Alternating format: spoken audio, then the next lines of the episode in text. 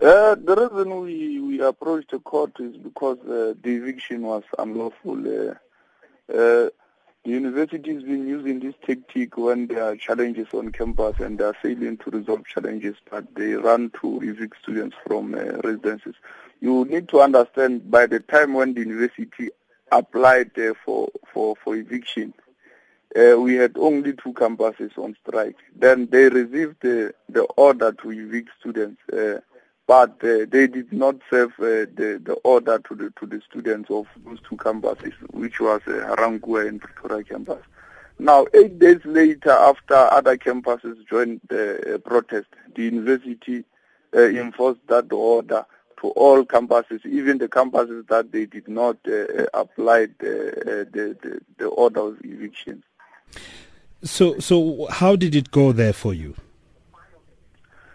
Uh, the judge was uh, skeptical to, to, to, to, to address the issue as, as it is as uh, eviction, but uh, he advised that uh, uh, two parties need to speak around finding a solution because he, he said the violence that erupted in Soshanguve and Ga-Rankuwa campus were led by the lack of communication and the lack of uh, willingness to, to, to address uh, these challenges. So he was saying, uh, he's suggesting that uh, rather we focus on uh, meeting the Minister of Education together with the Vice Chancellor. Uh, he can do that, he can issue that order to the Vice Chancellor and the SRC to request an Asian meeting. But I mean, we just saw the statement now now that all the vice chancellors are meeting the minister, so it won't be a solution on our side as the, as the SRC.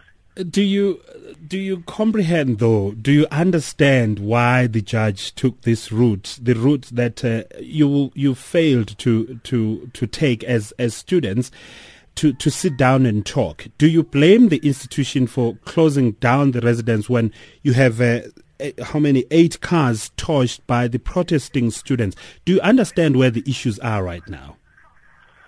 Uh, we did not fail. Let me uh, firstly correct that. Uh, we did not fail. Uh, you, you, you need to understand uh, since the, the, the, current SRC took office, we have been requesting to meet the Vice Chancellor but arrogantly so, she said uh, she does not uh, meet student leaders. Uh, she she's not uh, employed by students. But does so, it give the, the students uh, the right then to to set 18 cars alight? I mean, and, and to destroy parts of of of the institution. Does it help your cause, in your view?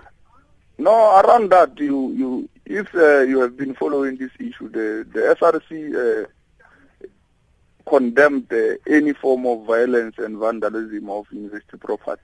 And we don't want to, to, to, to comment too much uh, on the issue of uh, burning of cars because up to date uh, we are still waiting for the investigations uh, of police to, to see who burned the cars because uh, we believe that uh, some of these uh, issues are perpetuated by, by the, the same management uh, because of their, their differences in the EMC. So we can't conclude to say the students went cars. We, we, don't want to interfere with the investigations. We'll wait up until the, the, the, investigations are done and uh, we'll act from there on.